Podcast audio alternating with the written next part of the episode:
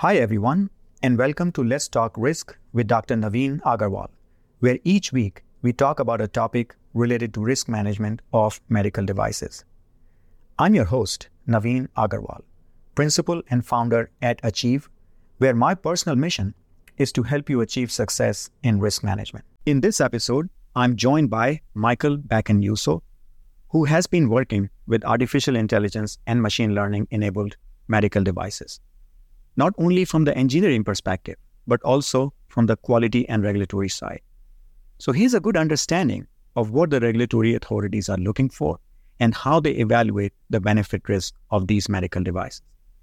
We had this conversation in front of a live audience as part of the Let's Talk Risk series in a LinkedIn audio event. You're about to hear a recording of our conversation. So sit back, relax, and enjoy the show. So, Michael, with that, um, welcome. Please uh, introduce yourself a little bit uh, to our audience and uh, share a little bit of a personal story. What got you into this role? And uh, what are you particularly excited about working with AI ML devices? Sure. Uh, so thank you, Naveen, for having me. Uh, an old radio joke. I'd like to say I'm a longtime listener and a first-time caller. um, so I'll talk a little bit about my background. I'm originally a electrical engineer, uh, electrical and software engineer. Um, my bachelor's was from Stevens Institute of Technology. After uh, undergrad, I worked in avionics system design for a company called Safe Flight Instrument Corporation mm-hmm. uh, out of White Plains, New York.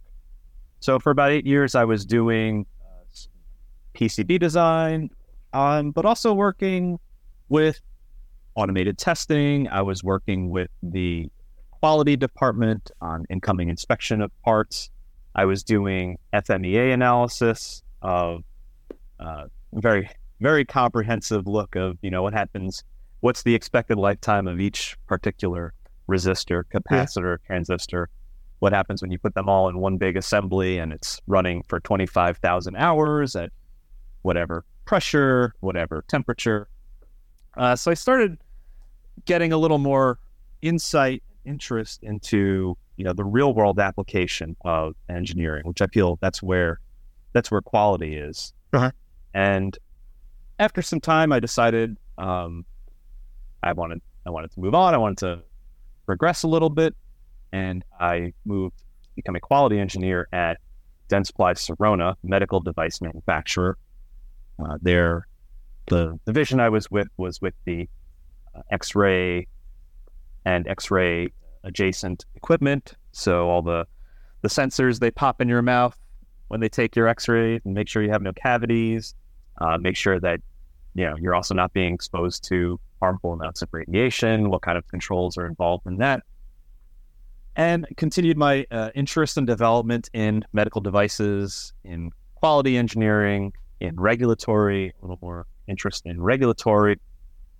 And then after a few years there, I progressed on to where I am now at Koios Medical, who at the time the flagship product was Koios Decision Support for Breast, which is an AI ML software as a medical device, uh, which the radiologist takes in, uh, they'll put the ultrasound images and draw a region of interest. And within several seconds, we say with a very, very high likelihood where it is on uh, the different scales uh, from benign to malignant. Different countries use different different scales. Some use a one to four, some use a one to five, some use different uh, classification systems. And our latest product is breast and thyroid. Mm-hmm. So and we're also looking at further indications. And it's, you know, not it's not just making a better product for the end user, it's also safety and effectiveness. Mm-hmm. And how do we make the underlying engine better? Nice. Nice. And yeah. you're also actually helping um, diagnosis and detection of these really serious diseases or conditions early, right? That's that's one of the major advantage of AI ML. Uh, so before we go any further, you know, AI ML, people use them together. What does uh-huh. it mean, and is it a difference between the two? I am very curious to hear that. There's that, that's a good question, Naveen. There's definitely a difference, and they do tend to get conflated. Not even not even just in uh, the industry by the people who work with one and or both, but you know, in the media, you know, you're seeing all kinds of stuff about AI. Mm-hmm. But is it really AI or is it just ML Mhm. or is it AI without ML? And I think a, a good simple uh, analogy, I like to use analogies. I like to use some sports analogies too. Is when when you go um, to the batting cages, right, and there's a machine that throws the ball at you, right, and, and you're swinging. The act of it throwing the ball, that's artificial intelligence at a very rudimentary level. It's a machine and it's doing something that a human can do. It's doing it repeatedly. Machine learning would be if that pitching machine had a little more uh, brain power to it and it could mimic different patterns in throwing. If I it see. could, you know, spoof you, if, if it could, uh, you know, throw a curveball at you, a, li- a literal curveball at you. Right. So, so machine learning is the underlying algorithm within the product that's helping it maintain and improve. Got you. And the machine learning is the overall, you know, uh, sorry, the artificial intelligence aspect of it's performing an action that a human could theoretically do. It's probably Got you. doing it a lot faster, but it's still something that a human could do. That is I, I like to use an- analogies. My, no, uh, I think this is this is brilliant. This is brilliant. It helps me get it because with machine learning, what we are hoping to achieve is sort of better result, uh-huh. better outcome. We are learning, and in some ways, human beings also get better through learning. Right. Awesome. Awesome. So let's let's jump right into that. You mentioned a couple of products you're working on. We don't necessarily need to go into those products, but I'm very curious to hear from your perspective as both an engineer and a quality regulatory professional. What are some of the key issues you face when you are developing these products and trying to get them through the gate of regulatory you know, review and approval? I would say with software as a medical device broadly, and more specifically with AI and ML devices, um, the whole idea of risk is very different from manufa- You know, you're manufacturing widgets, right? You're making a thousand pieces a day. X number are going to fail. How do you fix that? Uh, with software, you know, you had one product, right, and it either passed all its tests or it didn't. The risks are it passed the tests, but you didn't account for what's going to happen in real life. You didn't account for an edge case, or you said it's only an edge case. It's unlikely to happen, but it actually might happen more often than you think. Um, considering the frequency and the period of use of a product, right? Considering the technical knowledge of the end user, of the uh, administrator or serve uh, you know, IT department, where you deploy your product, how are their environments going to impact your product? And you might not be able to immediately foresee that. You know, each each sandbox is going to be a little bit different. Interesting. So there's a lot of kind of uh, maybe a lot more impact of the environment in which the AI ML product is being used compared to maybe other conventional medical devices. Is that what you're trying to say? I would I would say it's a good yeah, that, that's a good point.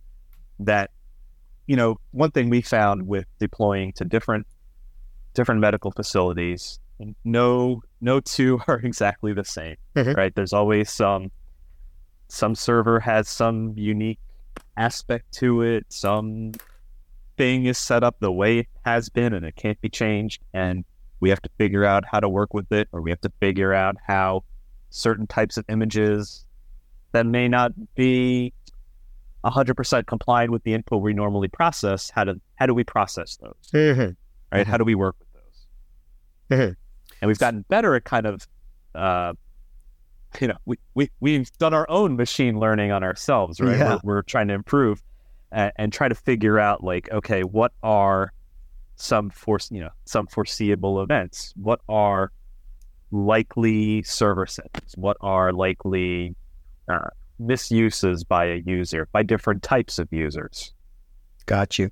So uh, I know we we basically wanted to focus on the theme of benefit risk from a regulatory Uh-huh. point of view. Uh, could you say a little bit more about how the regulatory authorities view these products and how they would evaluate benefit risk?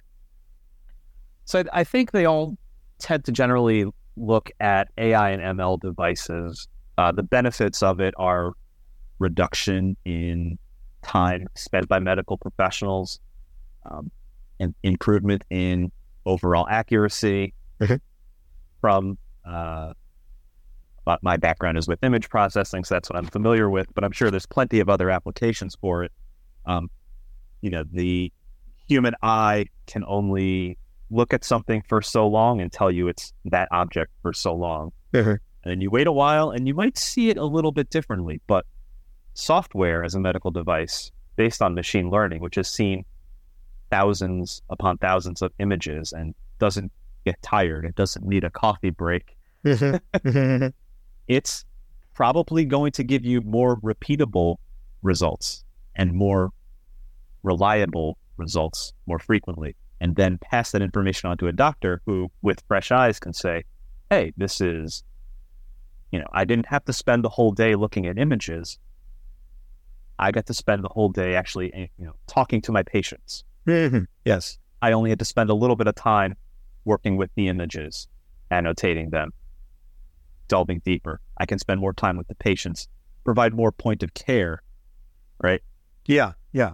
So it's basically think of we should think of this as an assistant, not the decision I, maker. I think that's the that's the strongest argument for AI and ML in medical devices. Having another pair of eyes, having another pair of ears, but one, you know, something that doesn't get tired, something that's seen tons of data mm-hmm. and is completely unfazed by it. So, uh, to that point, I know we talked about this briefly in, in, in our conversation before we went live. It depends upon how it has learned, what kind of data we have used to feed this device during development to learn and whether there is any bias in it. Can you say a little bit more about that? Sure. Um, one, I don't want to say it's a hurdle, but one, one thing which several regulatory bodies have pointed out, and talking with other other professionals in software as a medical device, they've encountered this as well. A lot of regulatory bodies are getting more concerned with information bias. Right? You say your product was tested with 10,000 images, what was the actual demographic breakdown of them? Right? What was the age group? You know, what were what were the age groups? What were the ethnic groups? What were the uh, people with different medical histories? How what were their subsets within the population of your data? And figuring out a way to say, okay, we will admit that maybe we didn't fully tested against this specific country's breakdown of these demographics. Mm-hmm. But give us the data on that, and we'll we'll take a subset of our images which match your country's demographics or your uh, population's demographics, and we'll run it on that. And Mm-hmm. we'll say it's producing the same results without bias Got as you. previously. Got you. Got you. So, so they want to make sure that the the device has learned. I keep calling it device because it's a device, but you know, let's say it's a mm-hmm. it's a program, it's a software. It has learned to take the right action, produce the right result, regardless of these variations we might see. You know, if it's a you know baseball throwing machine that you talked about, Right. if a child is in front of the machine, the machine should be smart enough not to throw a ball that is intended for an adult player, right? Exactly. Okay, so we want a smart machine that that knows what they are doing and the action, the result it produces is predictable and reliable. It's it's and we want to remove bias. That's that's the main idea that you're talking about. Yes, that's correct. So uh, just just roughly, is that hard to do? How difficult is it to actually prove that you don't have bias? I wouldn't say it's difficult, but it's not the easiest lift. I think having a lot of it, you know, again, it's going to depend on data, right? If you have good data coming in, you're most likely going to have good data coming out. Figuring out a way to get that data about the different subsets of the populations and run it through your process and make sure that your process is running as it should and all its sub processes are running as they should. And it's still giving you the same output you would expect it to give. Got it. So it's a matter of basically testing that you don't have bias rather than designing in from the beginning that you don't have bias. Yeah, I think it's honestly it's probably harder to try to design it in Yeah. from the beginning. Yeah. Which is, you know, usually in engineering you try to put your fail safes in up front. In this case, it's more of a reactive process. Yeah. So, you know, there's just a crazy idea that just got into my mind is that a human being is testing if a AIML device is biased or not. That's kind of interesting for me to, to think about because we as human beings have our own biases. So the way you test for bias may itself actually lead to a biased result. Right. Is that not possible? So anyway, I got distracted a little bit Yeah. because I'm so excited about this.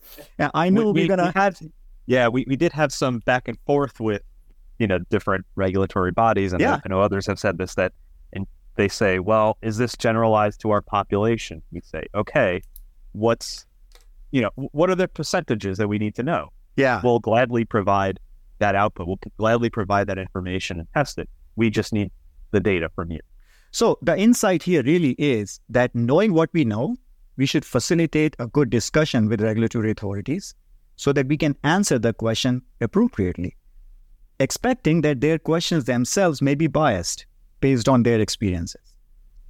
Yeah, I mean, we both sides have patient safety and effectiveness of a medical device at heart, Yeah, and Yeah. so it's trying to meet them where they are. Yeah. right. Yeah, very Give cool. us the information, and we'll feed it in. Very cool. I know we're going to run against the clock very soon, so I'm going to invite audience participation. But very quickly, I want to hear from you, uh, Mike. Where is this field going as far as medical devices is concerned? Can you, you know, uh, look into the future, three, four, five years ahead? What do you see? I think we're going to see. I think AI and ML for medical devices, it's going to move beyond just helping Mhm. a medical professional in terms of a second opinion. I think where it's going to be progressing in the the next immediate step, I think will be not you know continuing to improve how much time doctors spent doing doctor work and not Mhm. just uh, paperwork, to put Mhm. it lightly. Mhm. I'm not selling them short by any means. I'm just I I know a lot of medical professionals say they spend an inordinate amount of time on bureaucracy and paperwork when they Mhm. could be providing medical care. But I think that AI and ML, the next step will be enhancing the effectiveness of those medical professionals by pushing the data directly to them of this patient is at risk, this patient is at risk, not just this patient, you know, give this another chance, give this another look. I think the next steps will be completely weeding out uh, patients who don't need immediate care Right. Got you. Got you. and saying that this, you know, this person is at a low risk, this person is at no risk.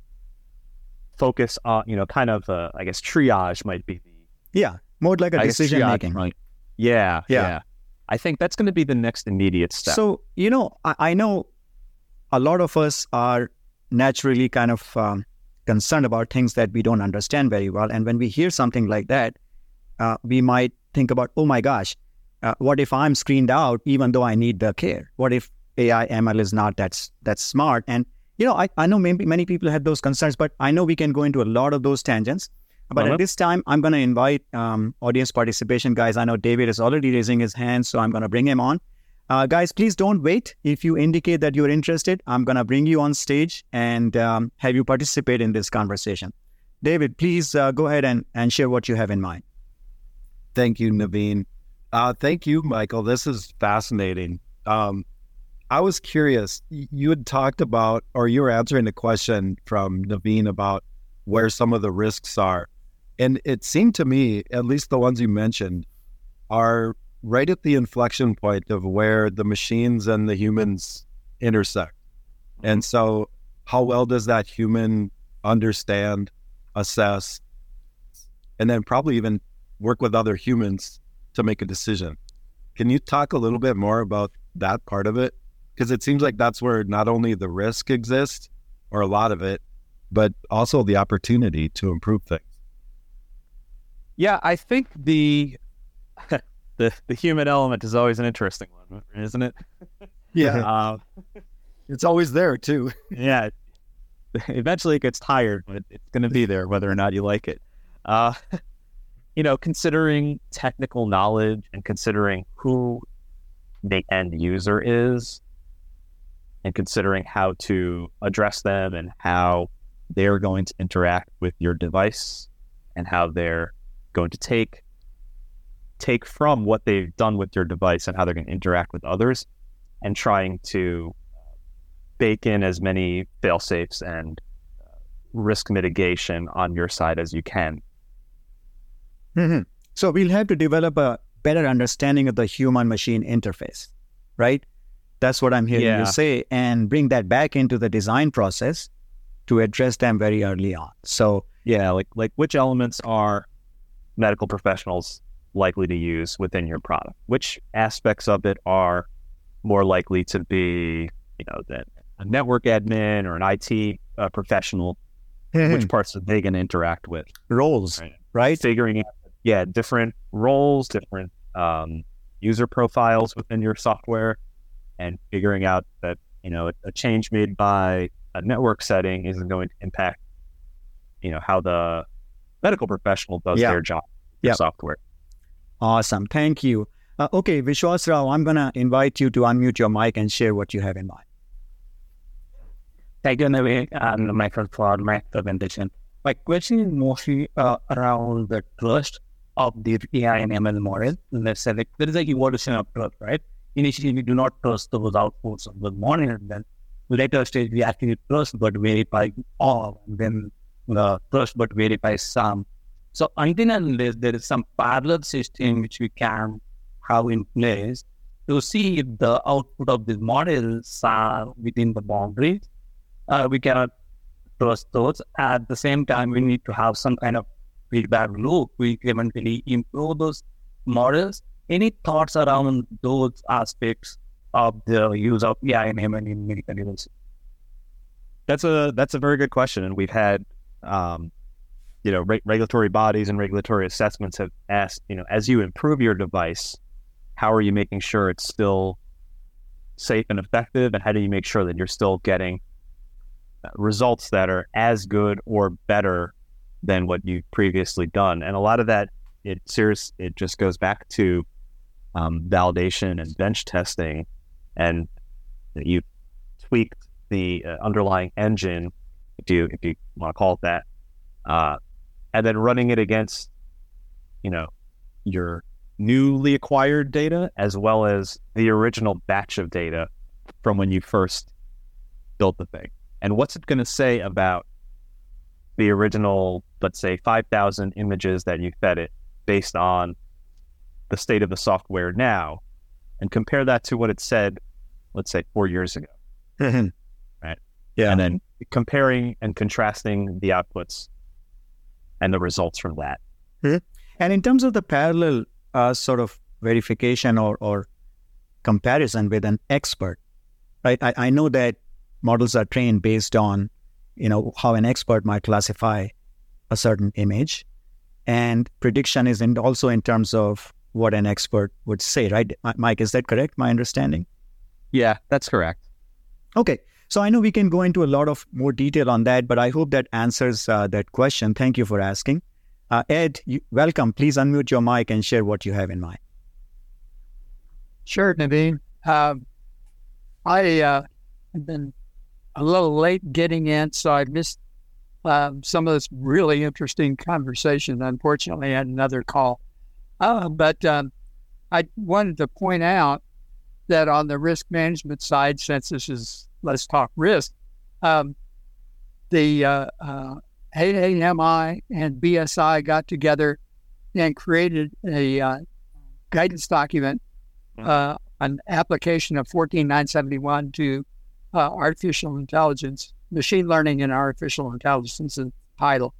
It's being promoted um, to uh, ISO as a potential uh, ISO document. So um, it's been pretty widely, quickly received, but it's how to um, apply 14971 in this arena and risk management. So it's something that people that are working in this arena need to uh, look at. And uh, I know some of the authors, and they're really top notch people in this area. So um, you should get out and, and look at it. And that's my comment. Excellent, Ed. Thanks for sharing it. I appreciate that. And I think in future, uh, we will we should probably dig deeper into that and discuss that some more. So, uh, Michael, while uh, I really want you guys to participate, I don't see any other hands being raised. So please let me know what you guys are thinking about, any opinions, questions, perspectives. Uh, but while I wait, Michael, I wanted to, you know, just ask you your experience uh, moving from engineering to QA, RA, and now working in AI ML space. Uh, what can quality regulatory professionals learn from that? and how do how can we actually help advance this field with our unique knowledge and experience? Can you say a little bit more about that? Sure. I think having gone from a pure engineering background straight you know gradually over to regulatory and quality uh, but still working with product development and different engineering departments over the last several years i think understanding that they're trying to design something optimally is key. You know, You're taught in engineering, design it optimally. Um, what regulatory bodies want to see is it's designed safely. so the fastest machine, you know, the fastest car may not necessarily be the safest, right? um, what sort of, you know, does it have seatbelts? Does it have airbags? That's, you that's a good analogy, right? You know, mm-hmm. the vast majority of cars on the road are affordable and safe, and they don't have all the bells and whistles, right? They're not Ferraris. Yeah. yeah. I, I think understanding that the engineering mindset of designing something optimally versus designing something for compliance is something that regulatory and quality professionals need to keep in mind, right? Being when I was an engineer, it was always the regulatory. Uh, we got to do this checklist. We have to make sure that this is trace. You know, there's traceability mm-hmm. through here, but understanding why it's being done really helps. Mm-hmm. Right, communication is key. So you make a good point that quality regulatory af- affairs professionals can play a very key role in facilitating this internal discussion and decision making. Right. Mm-hmm we don't want to swing the pendulum one way or another. We don't want to also overwhelm the organization with only safety concerns. We also don't want to let the organization go, you know, in, in the name of optimal design to the other right. end. So I think we play a very critical role in helping to facilitate this conversation. Is that a good understanding? Yeah, that that's a very good assessment. I think letting, you know, keeping product designers and engineers, you know, software or mechanical or electrical, whatever uh, engineering background, keeping them aware that there's always risks involved, right? Mm-hmm. And whether it's delay in care, whether it's inaccurate results, whether it's absence of results, mm-hmm.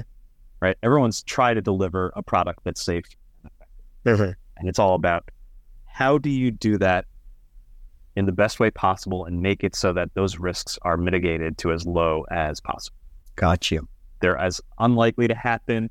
And if they do happen, there's, you know, another, there's a failsafe or there's uh, an actual human there as a gate check. Mm-hmm. So we are helping. I think we have a role to play in helping mm-hmm.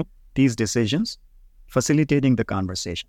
So guys, again, exciting conversation. We are right at the clock here, 11.30. And, you know, before I close and invite Michael for some closing conversation, I will just share with you a couple of key housekeeping points.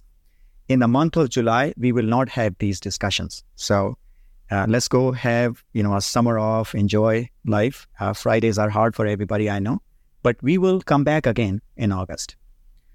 Uh, know that we are planning to meet every Friday at 11 Eastern. So even though you don't get an announcement in your LinkedIn feed, uh, you can mark your calendar if you're interested in these events and show up because we're going to be talking about these topics in a very interesting and casual way. And finally, I really would ask you to subscribe to my Let's Talk Risk newsletter because that's a great way to catch up on conversations you might have missed, read up on other articles, and just engage with the community in general. Uh, now, I know, Chihaji, you are asking to speak, and I never say no to anybody who raises their hand, so we might run a little bit longer today, but I'm going to invite you to come to the stage and share your thoughts. Go ahead, please. Chihaji, can you hear me?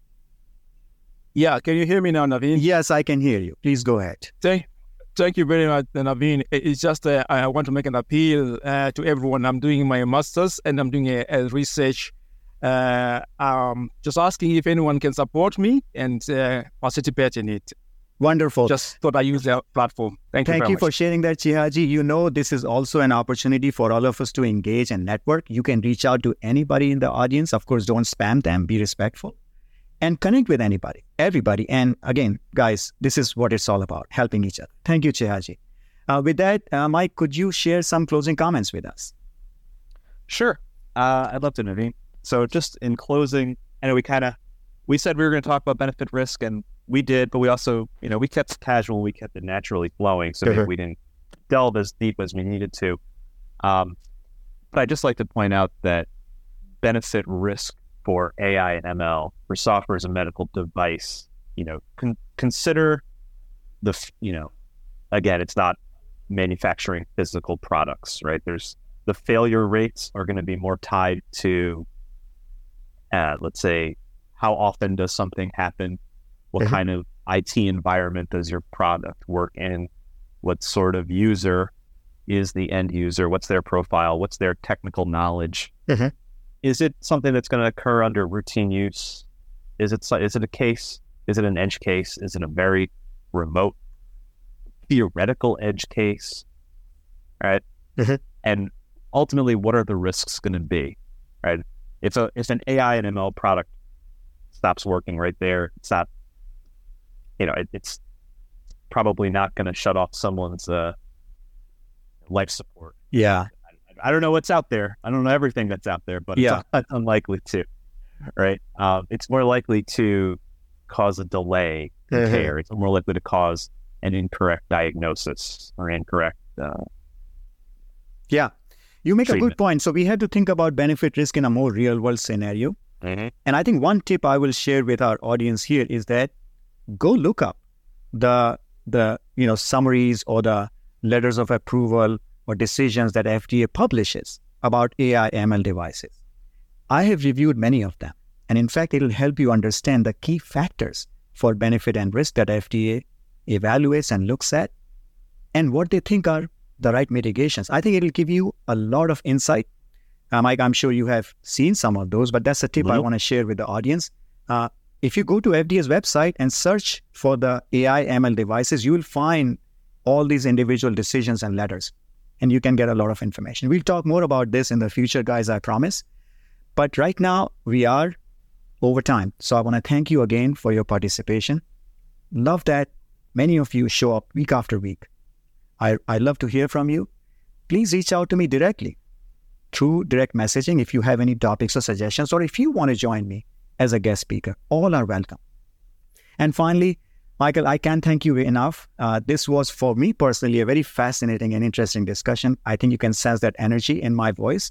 Uh, topic is of great interest, and hopefully, we'll continue to talk more about this in the future. I want to wish you the very best as you develop these innovative products. You guys are doing the, the you know the real work. I'm here just talking about it. So I appreciate the work you guys do in the industry, and I'm here to support you in any way I can. thank you, Naveen. It's been a pleasure uh, being being a guest and you know chatting it up about AI and ML. And there risk. you go. All right, guys. Have a good uh, weekend ahead, guys. We're going to take a break for a month from these discussions, uh, but stay engaged. Reach out to me anytime. I wish you all the best. Look forward to meeting you in uh, August once again. Take care, guys. Bye bye.